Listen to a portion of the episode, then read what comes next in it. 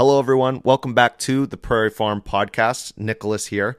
And we've got a little bit of a different one for you. So, this past weekend, we were at Pheasant Fest. It's Pheasant Forever and Quail Forever's large national conference they do every year. It was in Minneapolis this year, and we had a booth, and it was awesome. If you've never heard of it, check it out. They rotate throughout the year, so they might be coming to a place near you in the future.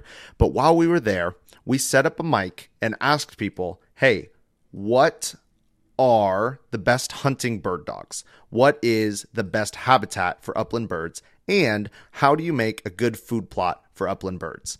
And we had people answer these questions. Now, granted, some of them were children, some of them had tons of education, some of them had no education, but we wanted to give them a chance to voice their opinion and their experience. And wait till the end because we have Cierra Rhodes, a farm bill biologist from Arkansas, who actually gives really, really good insight on how to create habitat and food plots for upland birds. Enjoy. In three, two, one.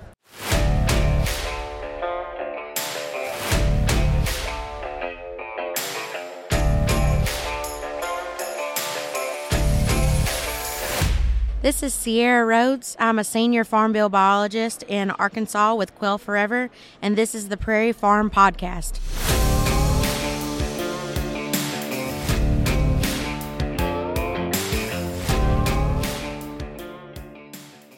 Ed Erickson, Autumn Breeze Kennel. Been training bird dogs for 24 years. In my opinion, the best bird dog nose is a Bracco Italiano. I've trained 24 different breeds to date. Second best is a German Shorthair. You know. And FDA is follow dog's ass. That's what everybody asks. What should I do? The dog knows where the birds are. But the Bracco has the best nose. They're not the great water dog. The German Shorthair is a good water dog. And the breedings on all these dogs have gotten a lot better in the last 30 years, thanks to testing and good quality breeding. The lab is the best because it will point and it will flush and retrieve. The dashing Bondu Llewellyn setter, one of the most uh, foot dogs out there. Elver Layton, the Deutsch Drahthaar, because the intensity of the hunt is what makes it special. Well, we're the Murphys, and we're going to say the GSP is the best dog breed. And I guess I would say is because they do have an on and off switch. They are hardcore hunting and lovable family orientated dog at home. British Lab, smarter, smaller, more aggressive, and a better family dog. David Studi. Uh, Labradoodle, I heard, was exceptional for home use and home pets, and also they are trained in a really diverse way to be able to retrieve and to be able to point successfully. Hi, I'm Mary Surma, and the best breed out there is a Springer Spaniel field bred. Reason being is because they love to jump, they love to hunt, and they love to cuddle at night. Matt Mosier, and uh, I prefer the uh, Labrador Retriever as the best bird dog uh, because they're the most versatile and can do just about anything you want them to do. I'm Mason Smith. I believe the best dog out there is a Labrador. They're very versatile and a good family dog. Joe Wenner, either a yellow or black lab. The reason they flush the birds, they get up, they come down. They fly, they die. That's it. Okay, name is Ron. We've got two Springer Spaniels, and they are definitely the best bird dog there is. My name is Lori Kapishki, and I like a Springer Lab Cross mixed dog. Okay, my name's Charlie Brynack. Uh, the best bird dog breed is a wire-haired Vizsla. Uh, phenomenal temperament, uh, very easy to work with, extremely loyal. They hunt very hard, and they're great in the house. German Shorthair, versatile. My name is Adam. Uh, my favorite dog is the Poodle Pointer. Uh, they're a great versatile breed, and they got an off switch at home. My name's Ed. The best dogs there is are labs because they're workers in the field and they are great companions at home. My name is Paul Anderson, and I think the very best breed of bird dog to hunt with are the ones that you spent your time and effort, your vet and feed bills, and all your hopes that you've put into this dog, that is unequivocally the very best breed of bird dog. Lucas Felling and Llewellyn Setters are the best because they're the cutest. David Bornhofen, Labrador Retriever. Versatile. The versatility. Early season, late season, cold, warm, they do it all. My name's Tony Snyder.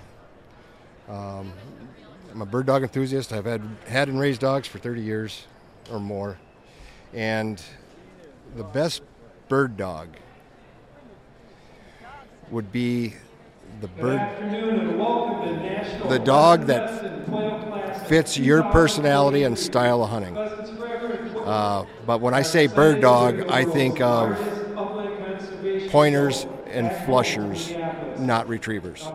So I, I would take retrievers out of that category because I don't consider them, I classify them as indifferent in my opinion. Not that they're not still one of the best because they are.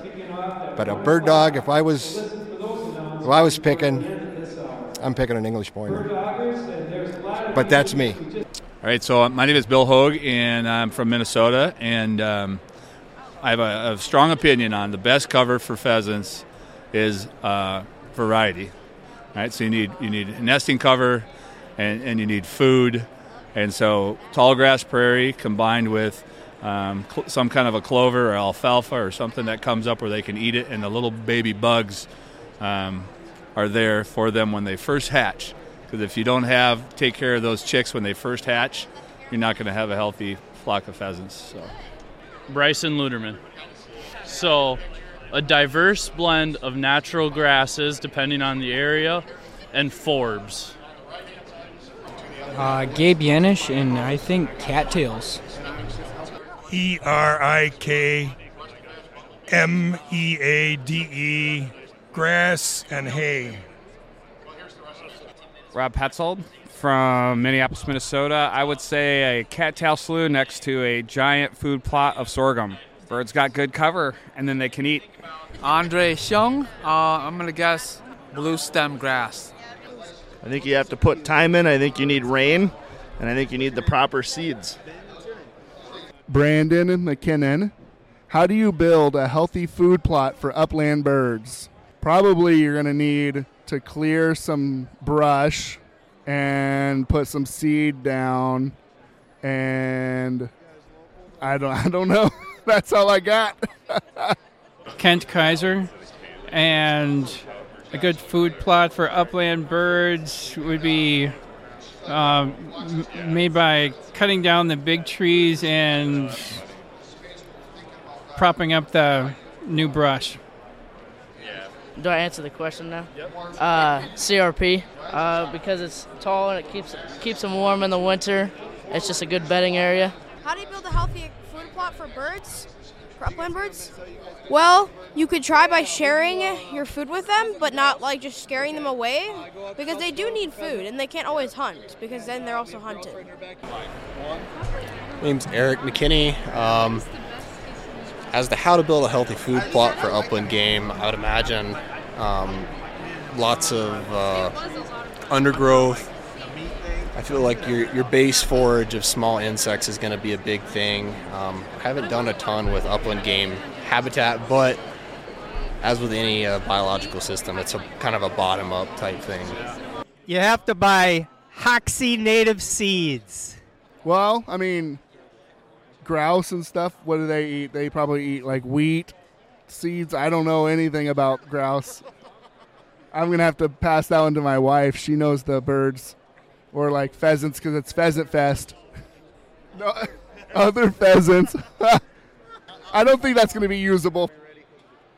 Hey, all, I'm Cierra Rhodes. I'm a senior farm bill biologist with Quail Forever down in Arkansas. And uh, the question of the day was how do you build a healthy food plot for upland birds? Uh, well, I'm going to tell you my answer, and it is to either plant natives or to promote the native seed bank that you've got already. Uh, what happens is, is with those natives, they are they provide a bunch of cover with those native grasses for nesting and just uh, for cover from predators, and also a um, diverse seed bank for a food source. So usually, the more diverse, the better. Uh, our seed mixes down in Arkansas contain somewhere close to 60 different species of forbs and grasses. Um, but you're really just looking for that food source for them to have brood rearing cover, as well as that uh, bare ground component as well, so they're able to walk around in there. But that's my answer for the healthy food plot. Well, we are here at Pheasant Fest 2023 here in Minneapolis. I'm a little brain fried. I've talked to probably I don't know, maybe a thousand plus people now, which is good. I'm a I'm a people person, and I'm joined today by Cierra Rhodes of Quail Forever, who is a natural communicator. Uh, she spends probably most of her time out away from people, out in the field. Uh, she's a she's a boots on the ground kind of person. I got that from her talk over here at the Habitat stage. Uh, but she did such a nice job that Nick and I wanted to get her on the podcast, talk a little bit about quail. So, Cierra, thank you so much for joining in. yeah, thanks for having me. yeah. So, did you have to drive all the way up from Arkansas, or did Oh, you guys no. fly? no, no. That's good. I uh, I, I've driven up here once or twice before, and I will fly from now on out. yeah, especially this time of year. There's- Exactly. we had to leave a day early. Nick and I did because we were going to get hit with snowmageddon like on the day that we were supposed to leave. So we've been here for a while. yeah, we don't get a ton of that snow down in Arkansas. That's right. That's right. I did see though that one storm hit Arkansas this winter. Right? Yeah, apparently in like northwest Arkansas got like 15 to 16 inches of snow That's a couple weeks ago. Does does life shut down when you get? Oh, 100%. There's no one on the roads. Uh, snow plows maybe going down the road. You get like one per every four counties, maybe. no salt probably for uh, ice or anything like that. Well, we we get salt, uh, but it's not. I don't think near to the extent that you guys do up yeah, north. Yeah, yeah. Our cars get eaten alive by the salt up here.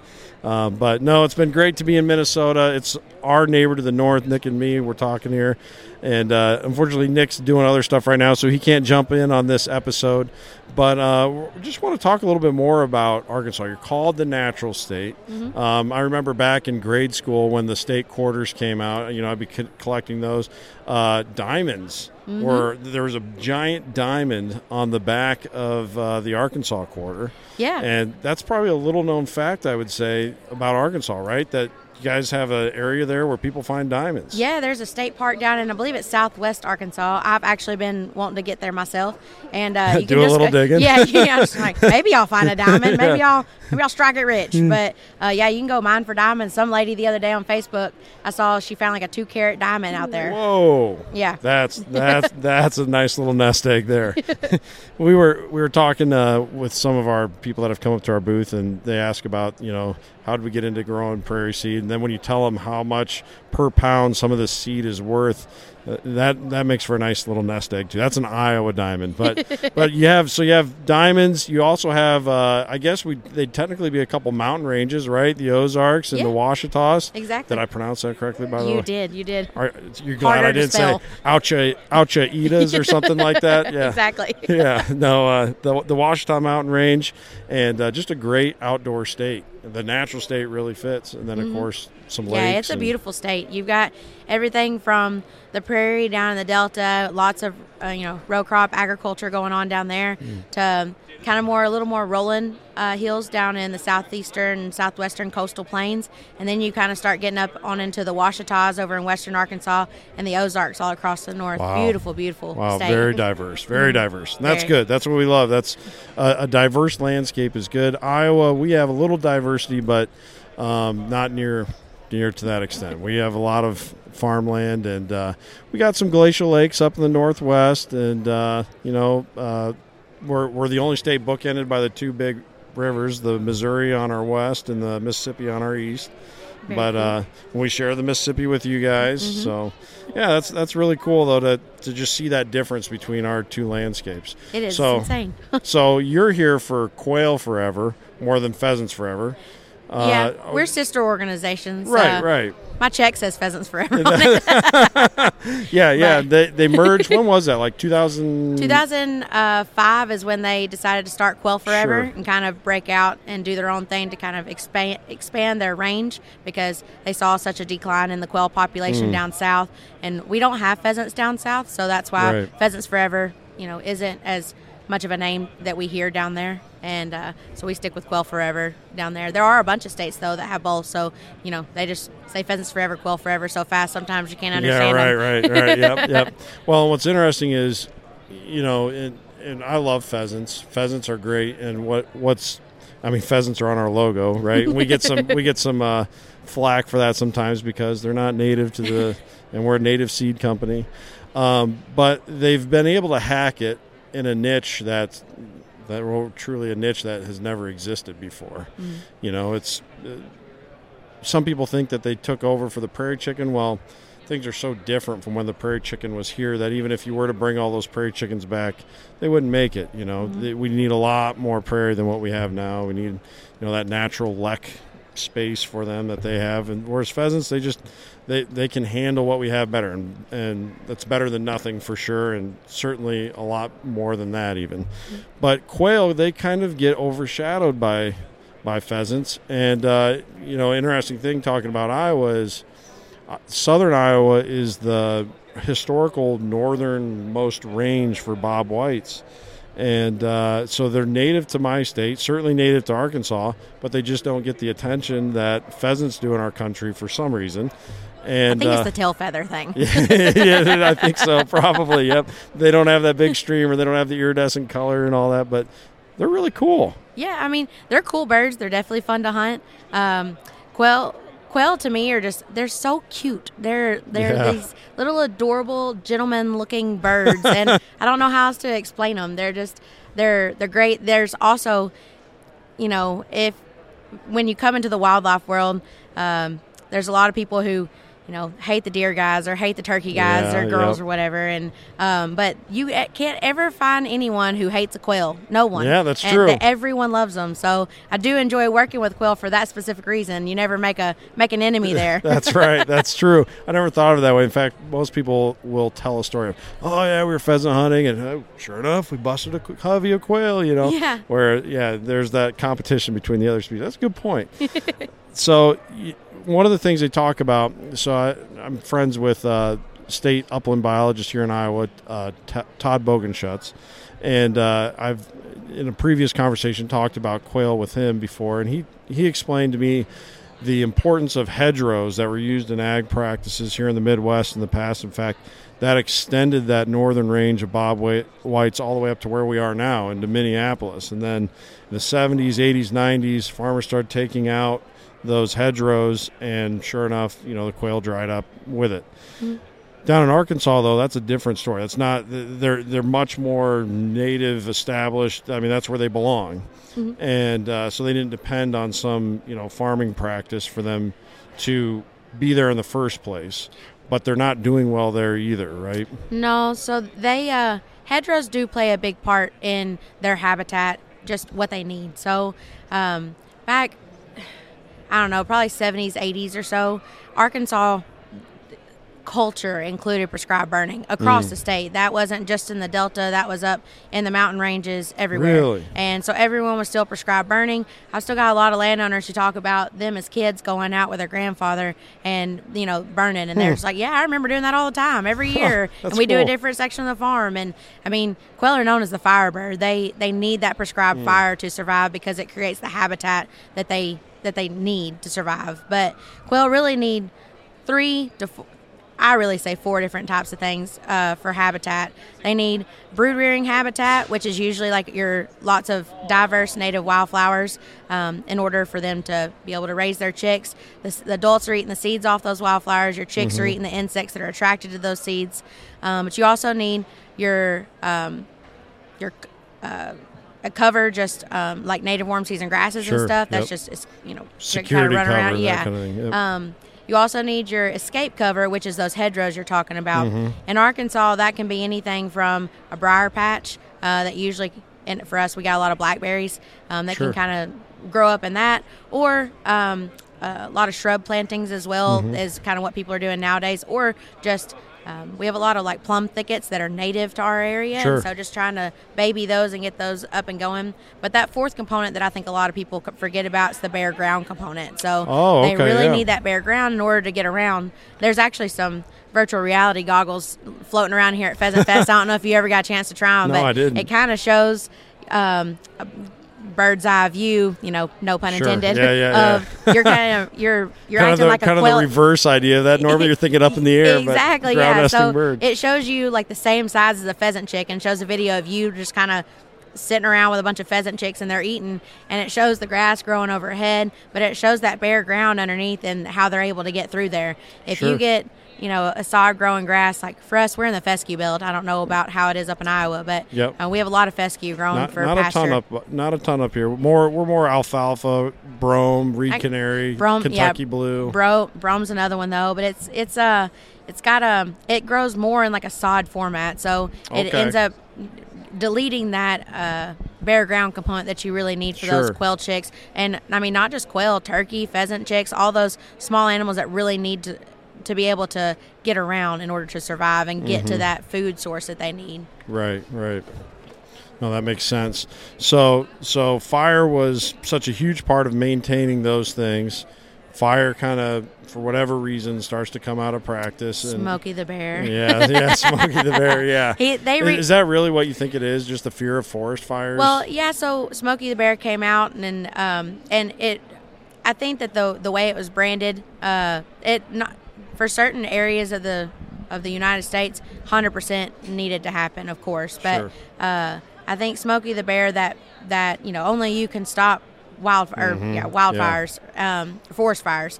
Um, they've since rebranded that to say only you can prevent wildfires. Yeah. And what it is is we always call it prescribed burning for a reason. You're out Yep. there with an intended purpose. You've safely got your fire break set up. You know which wind direction you've got. You know your weather weather conditions for the day, and you're you know conducting a burn yeah. safely. Um, wildfires are ones that they happen with no intention in mind, no safety in mind, Yep. and they're you know they wreak havoc all their own. So Yep. they're that that me- message got sent out, that brand got sent out, and um, you know back a while back, and Yeah. it kind of made people more scared of fire, more you know more fearful of fire, and then that cultural change started happening where people started. You know, not burning anymore, scared they're gonna That is so interesting. burn their neighbors' houses down or whatever it may be. Also, a lot of people start suing each other. You know, it just Mm, yeah, that that over- culture yeah. thing started coming around where now everyone's Liability and yeah, everything. people are more scared of doing stuff and afraid that they're going to get sued for something. So Sure. um, it depends on the state too. A lot of states are are doing great things with their the laws to make sure that they're set up to protect the people who are burning as long as they're doing it safely and underneath that prescription. Um, but there are states that we're still working on that. Mhm. Um, you know, they make it a little bit harder for private landowners to burn on their own. So Yeah, that's fascinating. I never would have thought of that. And burning certainly does come with its risks, but like Cierra said, you put in a right burn plan and you have that back burn going. And if you if you have the resources to do so, you can even wet down some of the edges or run a disc over your.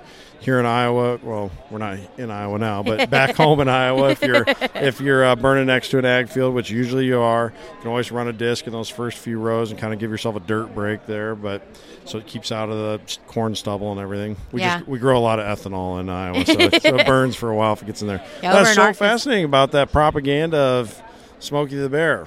Yeah, and I mean, we, you talk to any wild biologist, we love Smokey the Bear. I mean, he's Yeah. cool. We always want to get our pictures taken with him whenever we see him places. It's, uh, but that that message had to change in order to get that cultural norm back of trying to get people to prescribe burn Sure. again. Sure. No, that makes a ton of sense. Um, so people, I think, are starting to get the idea again. I'm seeing more burning again ever than I did growing up. Uh, growing up, I never saw people doing that. And then the last, I don't know, 10 years or so, I've been seeing much more of it present on the landscape, which is good. That's great. We do a lot of burning at Hoxie Native Seeds. You can go on uh, YouTube and see a video of that where things got a little uh, interesting when we burned a uh, unharvested stand of Kanlow switchgrass. Some serious BTUs given off by that heat, but uh, but uh, that was that was a, uh, a a fun memory there. But really an important thing, and one that when you when you participate in something difficult like that to make your habitat a little bit better, uh, you just feel so much more connected to it too. You know, That's That- accurate. that You're Mhm. you're you got that sweat equity in there. Yeah. So no, it's critically important to be to be considering that. Uh, another thing that so you talked about the food side of it a little bit. You Mhm. know, a lot of times when especially hunters are looking to put in uh, native species to improve their habitat for their wildlife on their property. They're thinking usually of like, you know, switchgrass, big blue stem, Indian grass, you know, these th- these thick, tall species of grass, but you mentioned pollinators in there as well. And uh, you know, one of the things that drives me nuts a little bit is is uh, people will look at seeds and they think, "Oh, why isn't that just free?" You know, it's like th- th- those flowers they cost a lot of money to grow, harvest. You know, a lot of them. Uh, this is coming from a guy who farms the stuff. You got to harvest by hand. You know, it, there's they're a very lot hard of, to harvest, from what I right? understand. it's- and it's hard to grow, hard to clean them, hard to keep them weed free, and so then when you see that value in the price sheet on the on you know when you're looking to order your mix for your uh, property, you might say, eh, I don't think I'm going to go the pollinator route. It's too Yeah. expensive. But Mhm. there's a lot of food value there too, right? Oh yeah, very much so. Uh, down in Arkansas, we our biologists created um, like these highly diverse seed mixes for each of the ecoregions in Okay, Arkansas, yep. like the ones I mentioned earlier today, and um, the these seed mixes are running. We try to keep them anywhere between two hundred fifty to three hundred dollars an acre Sure. for per seed mix, and that Mhm. um, that's like usually running about three to three and a half pounds an acre. Okay. when, uh, Yep. for the mix. And th- when I say diverse, these are anywhere from 60 to 70 species in the mix, too. So, Yeah. um, but we created them with the idea that some years, some of these species are going to have to be left out, and others Yep. it'll be different ones just based off of how the flowers do that year. Right. Um, so that's kind of how we approached it in Arkansas. But um, Yeah, diversity helps compensate for diverse complications. Well, right? yeah. I mean, think about um, when I when I think about food and nutrition for an animal, I try and think about how humans need to eat too. So Mhm. it's a lot easier to connect with. But I mean, say for example, we're going to. I don't, do y'all guys have golden corrals up in Arkansas Uh, or well, Iowa? Yeah, we got a few of them around still. Yeah. So imagine you're going to the Golden Corral and you have to go to the Golden Corral every day, every meal.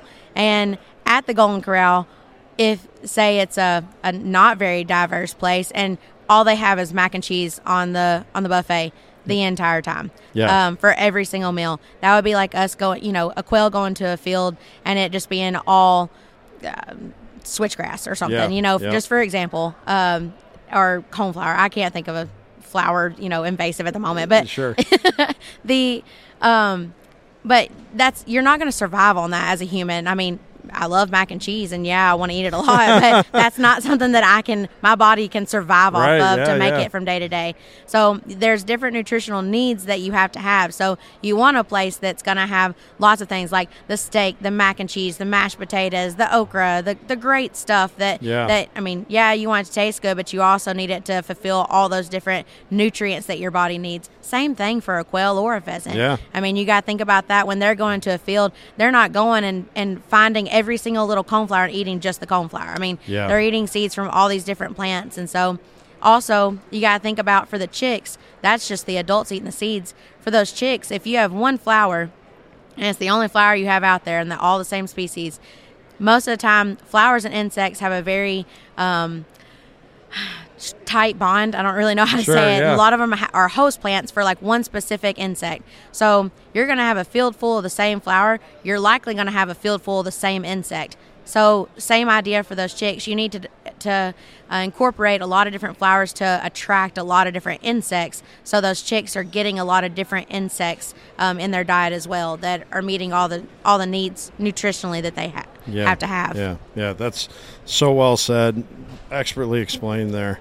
Uh, so you know, as we wrap this one up, eh, I, so I recently started this job. I've you know I would consider myself a conservationist for quite some time, but I used to be a science teacher. Now I'm working the the seed farming business.